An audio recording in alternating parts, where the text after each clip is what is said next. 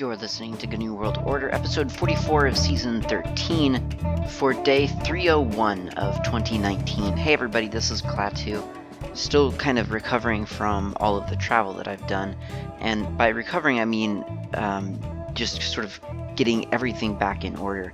Your, your schedule just shifts so much when you're away from your usual routine, or at least that's what I'm finding, and, and getting back into uh, the normal schedule of the of the day job and the normal schedule of just real life takes a while. It kind of gets a it gets takes time to get back into it. So in the interest of, of helping myself get my schedule back on track, I'm going to keep this episode a little bit shorter than I would probably prefer. And let's start with some listener feedback. So this is listener feedback from David on Mastodon. He says, I switched to Ubuntu 8.04 from Windows Vista and tried my best to get things done. I was I was doing PHP websites at the time. I started with Wubi, W U B I, but eventually just installed Ubuntu. It was a big learning curve, but I'm grateful for making the change because I wasn't happy being locked into the Windows system. And that is in reference to 1338, uh, at which point I had said I really like hearing Linux origin stories. And I encourage you, dear listener, to send your Linux origin story to me via email or Mastodon or, or any any any system that is most convenient convenient to you. I'm Klaatu in many places. I'm not Klaatu in other places. You can generally kind of get a sense for whether it's me or not uh, based on whether I'm talking about Linux. That's all Klaatu talks about online is Linux. Sometimes RPGs, but but I try to focus mostly on Linux. So uh, certainly on open source topics. So send me your Linux origin story. I'd love to to hear it and talk about it on the show. And David, uh, his origin story here is um, right around the time that my origin story would have started because Ubuntu 8.04 I feel like that's right, sort of in that that that's sort of in the the time frame that I would have um, that I would have been starting out with with Linux. Um, I, I feel like Ubuntu 8.04 would have been something about well, I mean, obviously 2008. Um, Hardy Heron so that's actually a little bit later than me because I remember the Hardy Heron um, desktop image, the wallpaper image. It was was like one of those sort of not game changers, but sort of a a really bold new new-ish look for Ubuntu, and um, and, and that, that it was it was quite cool. It was quite quite startling, or not not startling, but go look at it. Trust me, it's it's it was new and exciting at the time. It like it was kind of kind of a, a big deal, and it's kind of funny, I guess, that the the the way that I'm remembering Hardy Heron is the desktop image, because that's not frequently what you think of when you think of, of that stuff.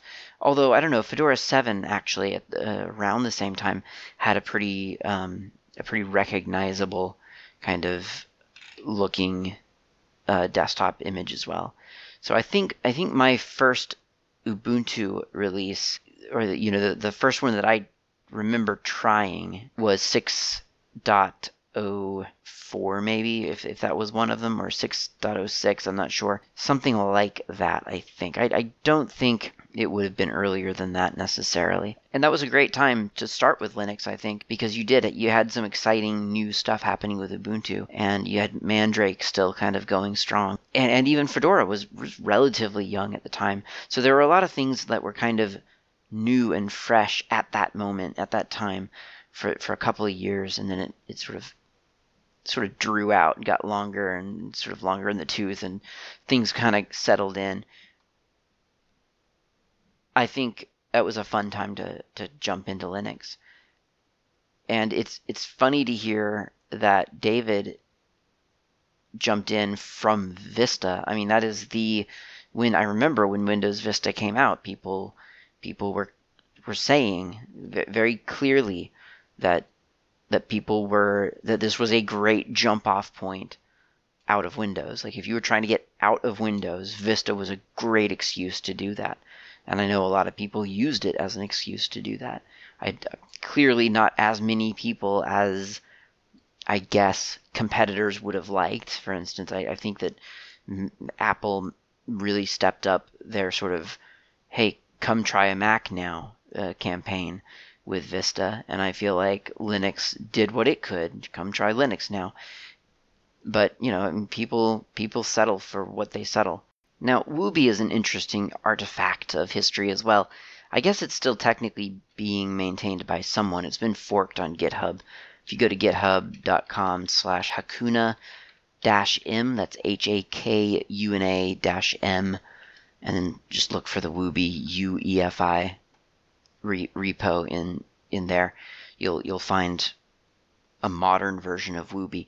I never understood what Wubi was because I, I never really used Windows for for anything other than testing some code, some Python code once.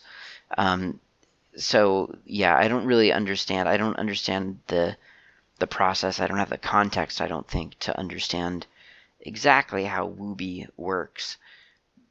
But apparently, it's like a Windows installer for Ubuntu, and it installs the the, the Ubuntu image somewhere. And I the the where is the thing that continues to confound me. Don't quite understand where this is happening. Is it getting in? Is it a separate partition? Is it like some sort of disk image within the within the drive, like as a file, and then you you boot into that disk that that that image uh, by way of the Windows boot manager, whatever that may be called. Is there a boot manager for Windows as such? I mean, there must be some kind of boot manager for for Windows, I guess uh, so I don't understand it. If you have a really clear explanation of how it works, I'd be interested in hearing it, but understand that I lack any kind of context. So it is it is definitely not something that I will necessarily understand without very very clear ex- explanation. I just I do not underestimate, please, my lack of context for anything having to do with Windows. Okay, so that's Wubi it's some kind of Windows installer. So you would download the Ubuntu disk, and on it there would be a wubi.exe. Uh, and I guess you wouldn't even have to burn the image. I guess you could just literally click on Wubi as the, the one that you're running on right now. You would just install Ubuntu. And then I guess you would reboot and boot into Ubuntu, I guess. I don't know. Again, here's where my knowledge kind of falls flat. The, my point, I guess, is that Wubi.exe was a thing, and it's not anymore. And I don't, I don't know what that says about either users, or maybe Ubuntu's expectations of users, or maybe just Ubuntu's focus point. I'm, I'm not sure. I don't know if it says anything. It may just be an artifact of history that just kind of the, the novelty and, and and usefulness of it eventually wore off. I'm not sure.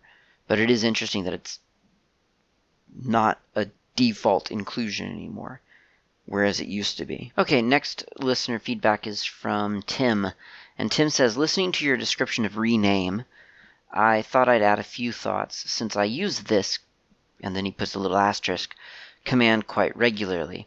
Now, the asterisk he has here says sh- uh, sure to check since there are several binaries called rename out there, each doing some sort of similar functionality. So I'm not sure which one you're running.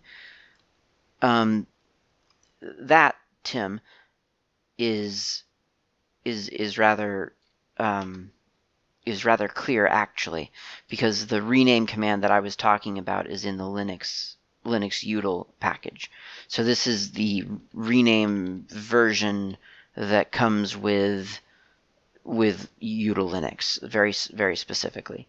Um, whether I mean, so then he continues. He says, but the Perl script called rename that comes out of the box with Debian is by far my favorite for its power, and I've ported it over to my FreeBSD daily driver machine because I use it so much. So that's good to know. So let's let's just check. Let's just look. I'm going to do a which rename and it tells me that it's in user bin rename. And then just to verify, double double verify here, I'm gonna do a um, I'm to do a, a less on my util Linux package here. And it, it, it definitely installed something to user bin rename. So this is definitely the entity in user bin rename. Now, what is that? Um, I'm going to do a file on user bin rename, and it tells me that it is an ELF 64-bit executable. It is a binary file. So if I did a head of user bin rename, I, I as expected, I get a bunch of incomprehensible, unprintable characters that, that make no sense to my human eyes. So this is not a Perl script. In other words, this is this is a binary file, and it was written by. Let's look at who this was written by. Uh, it was written by. Oh, it actually doesn't say who, who wrote it, so I'd have to look at the source code to find out. And I'm not going to do that right now. But it's it's um, util Linux package from ftp.kernel.org slash pub slash linux slash utils slash util Linux. There you go. So that clarifies that. Um, and that's just just to be clear, the the episodes that we're in right now are still covering util Linux. That's that's that's the context of any command that I mention until until stated otherwise um, are, are those that are included with util Linux. And util Linux is a package that your Linux distribution will probably have installed. It is a very common thing because it's a bunch of little utilities from the people who developed your kernel. So it, it, tends to get packaged up with a bunch of Linux distributions. Okay, so that asterisk aside, he says, you mentioned the dash s flag, which my rename doesn't have. That's that's his Perl script, I think, or that's his uh, his is a Perl script. It's not his Perl script. It is a Perl script that came with Debian apparently, and the dash v flag. But the one I use uh, the most is the dash n flag. This is the dry run option, uh, showing how each file name would be renamed without actually performing the rename. I use this all the time to make sure I'm not totally screwing things up. Additionally, the bash um, caret search caret replace notation makes it easy to do something like rename dash n, so that's dry run, and then single quote s slash foo slash bar uh, slash close quote foo asterisk dot txt and verify the results, then type dollar sign caret dash n to replace the dash in with nothing and run the command for real. So in other words, he's he's removing the dash the dash in option of the previous command that he ran. So for instance, if I did an ls-l right now, that gives me a long list of, of stuff, right?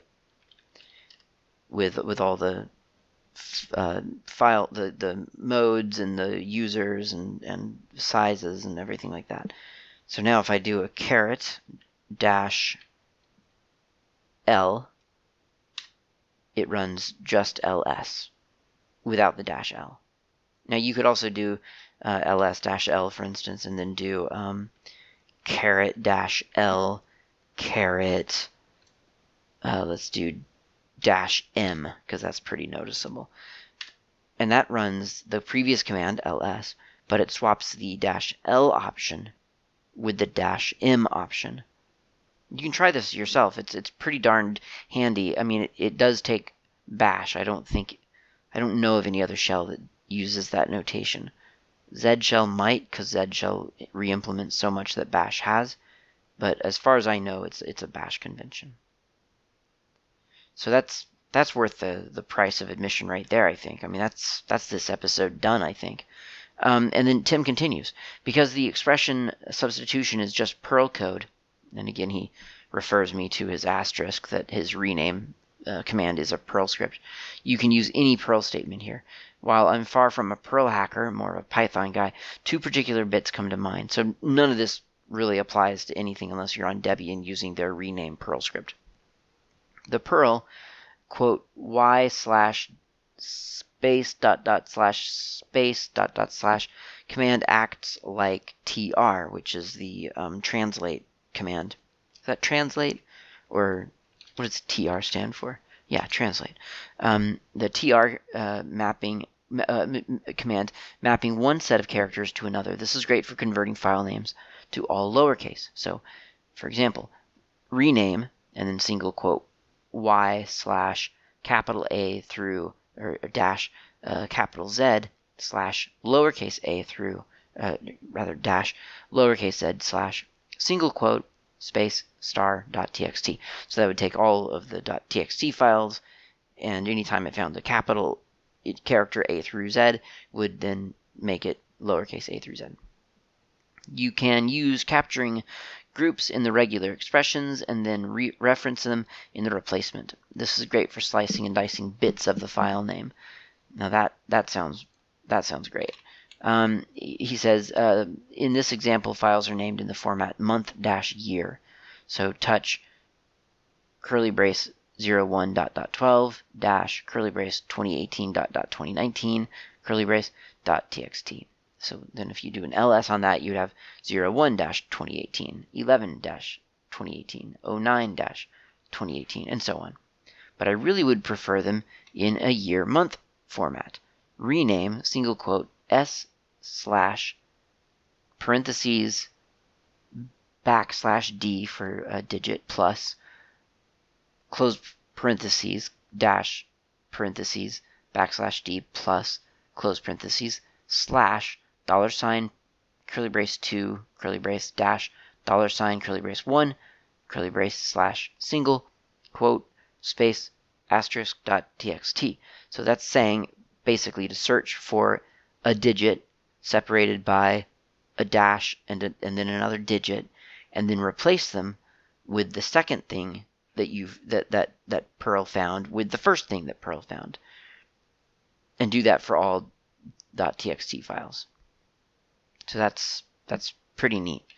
So you can capture bits with the parentheses dot dot dot parentheses and then refer back to them as either dollar sign $1, dollar sign $2 in the replacement. For another example, if you use the mail merge functionality in AbiWord to generate PDFs, they're stupidly named with a numeric suffix.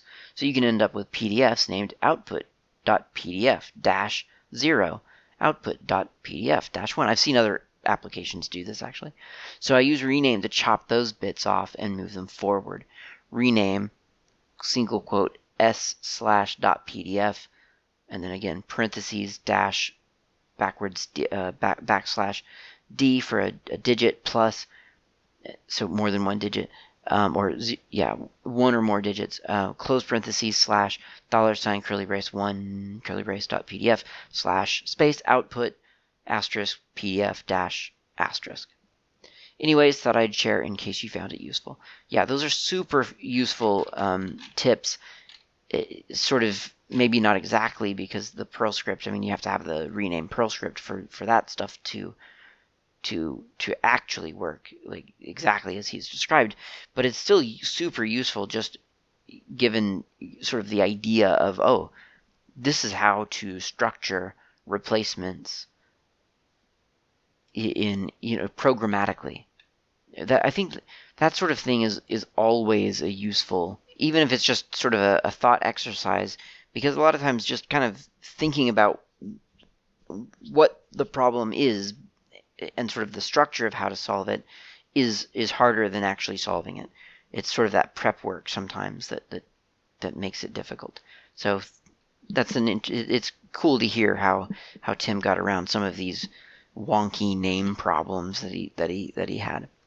Okay, so um, next I want to read a, a, related feedback email from Ronald, and he says, um, "I heard your latest episode featuring rename. How timely! A while back I had to rename some files and move asterisk dot description asterisk dot info didn't work because of obvious reasons. Move doesn't really like wildcards very much.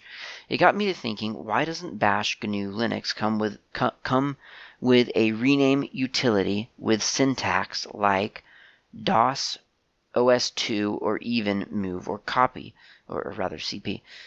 Really, it's the biggest shortfall of GNU Linux in regards to DOS. Now, of course, um, this is Klaatu here. I, I don't know what DOS or OS2 did for renames, um, so I have no idea what he's talking about here. But he carries on.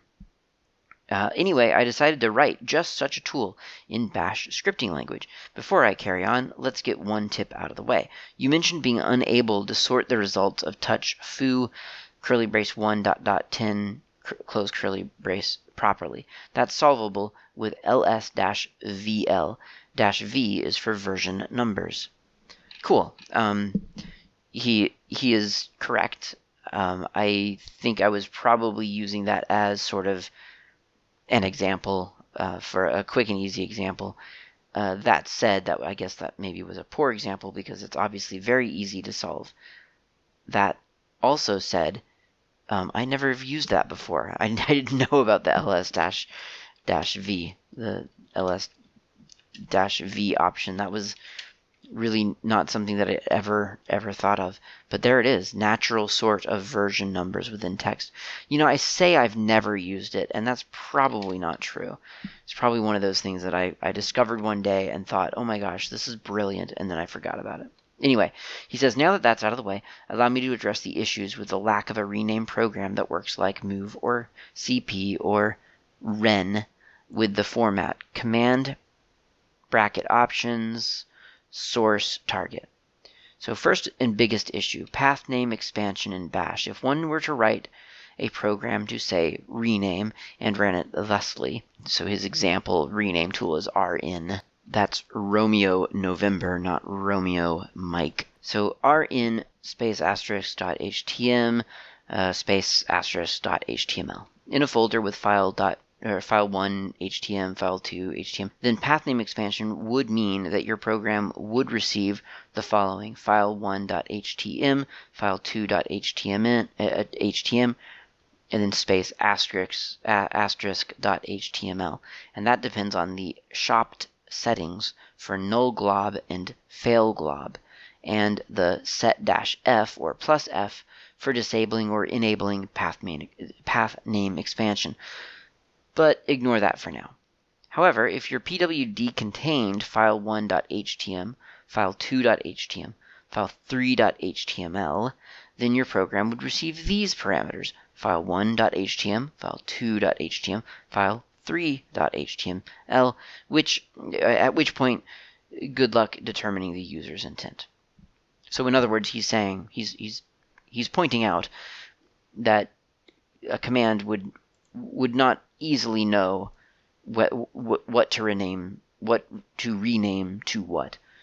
Are you asking it to rename file 1.htm to file 2.htm? Or are you saying file, rename both file 1 and file 2 to file 3.html? Or are you just saying, you know, who knows, right? You're you saying file 1 and file 2 should be file 3? Yeah, it's, it's, it would be difficult for, for the programmer or the, the, the, the program to understand. So this is him again. If the user quotes the parameters, then the wildcard pattern can be processed by the program. Sure. So the task at hand has ballooned into a significant undertaking, especially if it's written to accommodate lack of quotes, because that's going to happen a lot. And that is very true. I mean, how many of us quote everything that we we feed a, a, shell. It's just not something that we typically do. So he says, also, quotes are not, uh, wildcards aren't really required for a proper rename command. rn file 1.htm, version 1.html. Completely valid, no wildcards. Okay, so upon hearing your podcast, I jumped to my computer, cloned the GitHub repo I made, and tested your foo question mark and foo question mark question mark examples. Blew right up, so thanks. Seriously, though, your examples were totally valid, and I hadn't put much effort into question marks as wildcards, since I was already so deep in the weeds just handling quotes or no quotes, and how to parse what I infer were the user's intentions. It's really, really hard for a hack like me to come up with an efficient and succinct way to handle all replacements of wildcards. They really need to be anchored to A. the beginning of a string, B. a period, or C. the end of a string making things even more fun, I had I, I find that when I have a file called xxx and I want to move it to xxx.test, even move bulks at wildcards. So his example is ls-lxxx, and there's the file, and then move x wildcard dot uh, wildcard, so asterisk dot asterisk space asterisk dot test move cannot stat x asterisk dot asterisk no such file or directory. So that's an interesting response actually. And then move xxx space asterisk dot YYY, it renames XXX to asterisk dot YYY, not XXX dot YYY. So, Bash is great and powerful, but also a bit, uh, but but also um, a little bit difficult in some regards. If you're interested, I'm making a branch for dealing with your examples and shall commit it soonish to github.com slash Ronald Barnes, that's capital R Ronald Barnes, capital B A R N E S, slash bash dash rename. That's if the entirety of the problems don't turn out to be intractable, which is possible and explains the lack of such a tool in the GNU toolbox. Thanks for your podcast. Love the walkthrough Utils, Lin, Linux. Also interested in any feedback on rename slash ren, soon to be renamed rn, to match GNU's move and CP. So this is something that I haven't had a chance to look at yet. Super intriguing though, and I, I I'm going to take a look at it very soon. Possibly give feedback, possibly not. I'm really eager to see how he how he attempts to solve all these problems in Bash. That idea, honestly, is is quite intriguing in itself. I've written um, a Bash, you know, a, a command in Bash before I consider it a serious tool. It's called Trashy. If you have not tried it, you should. If you have not installed it, you should. It is a command line trash can. You can find it at gitlab.com slash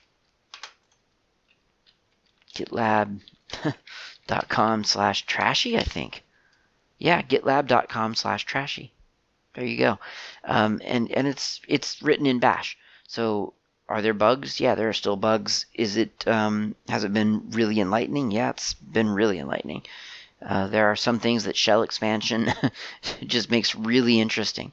So yeah, you should try that out, uh, and also try out Ronald's um, rename command. I think that would be a, a really interesting thing to look at, especially if you're if you're kind of poking around with Bash stuff and want want a few things to uh, to bug test and to, to stress test.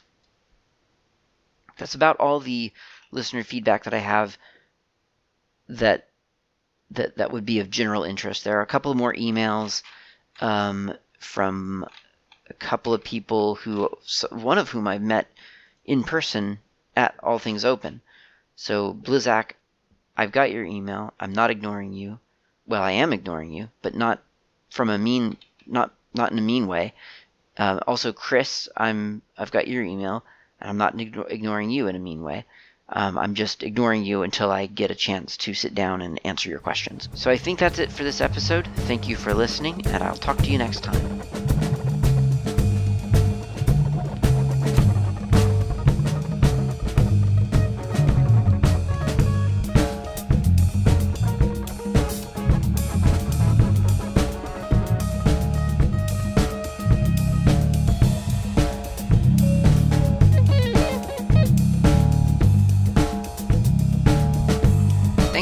Listening to the GNU World Order Ogcast. This has been Klaatu. You can reach me on IRC. I'm on the Freenode network usually in channels such as Ogcast Planet, Slacker Media, Slackware, a couple of others. My nick on IRC is not Klaatu. You can also reach me lately on Mastodon. My username there is at Klaatu at mastodon.xyz. Of course, you can email me at klaatu at member.fsf.org. That's klaatu at member.fsf, as in Free Software Foundation.org. And of course, you can visit my various websites, gnuworldorder.info and slackermedia.info. I will see you next time.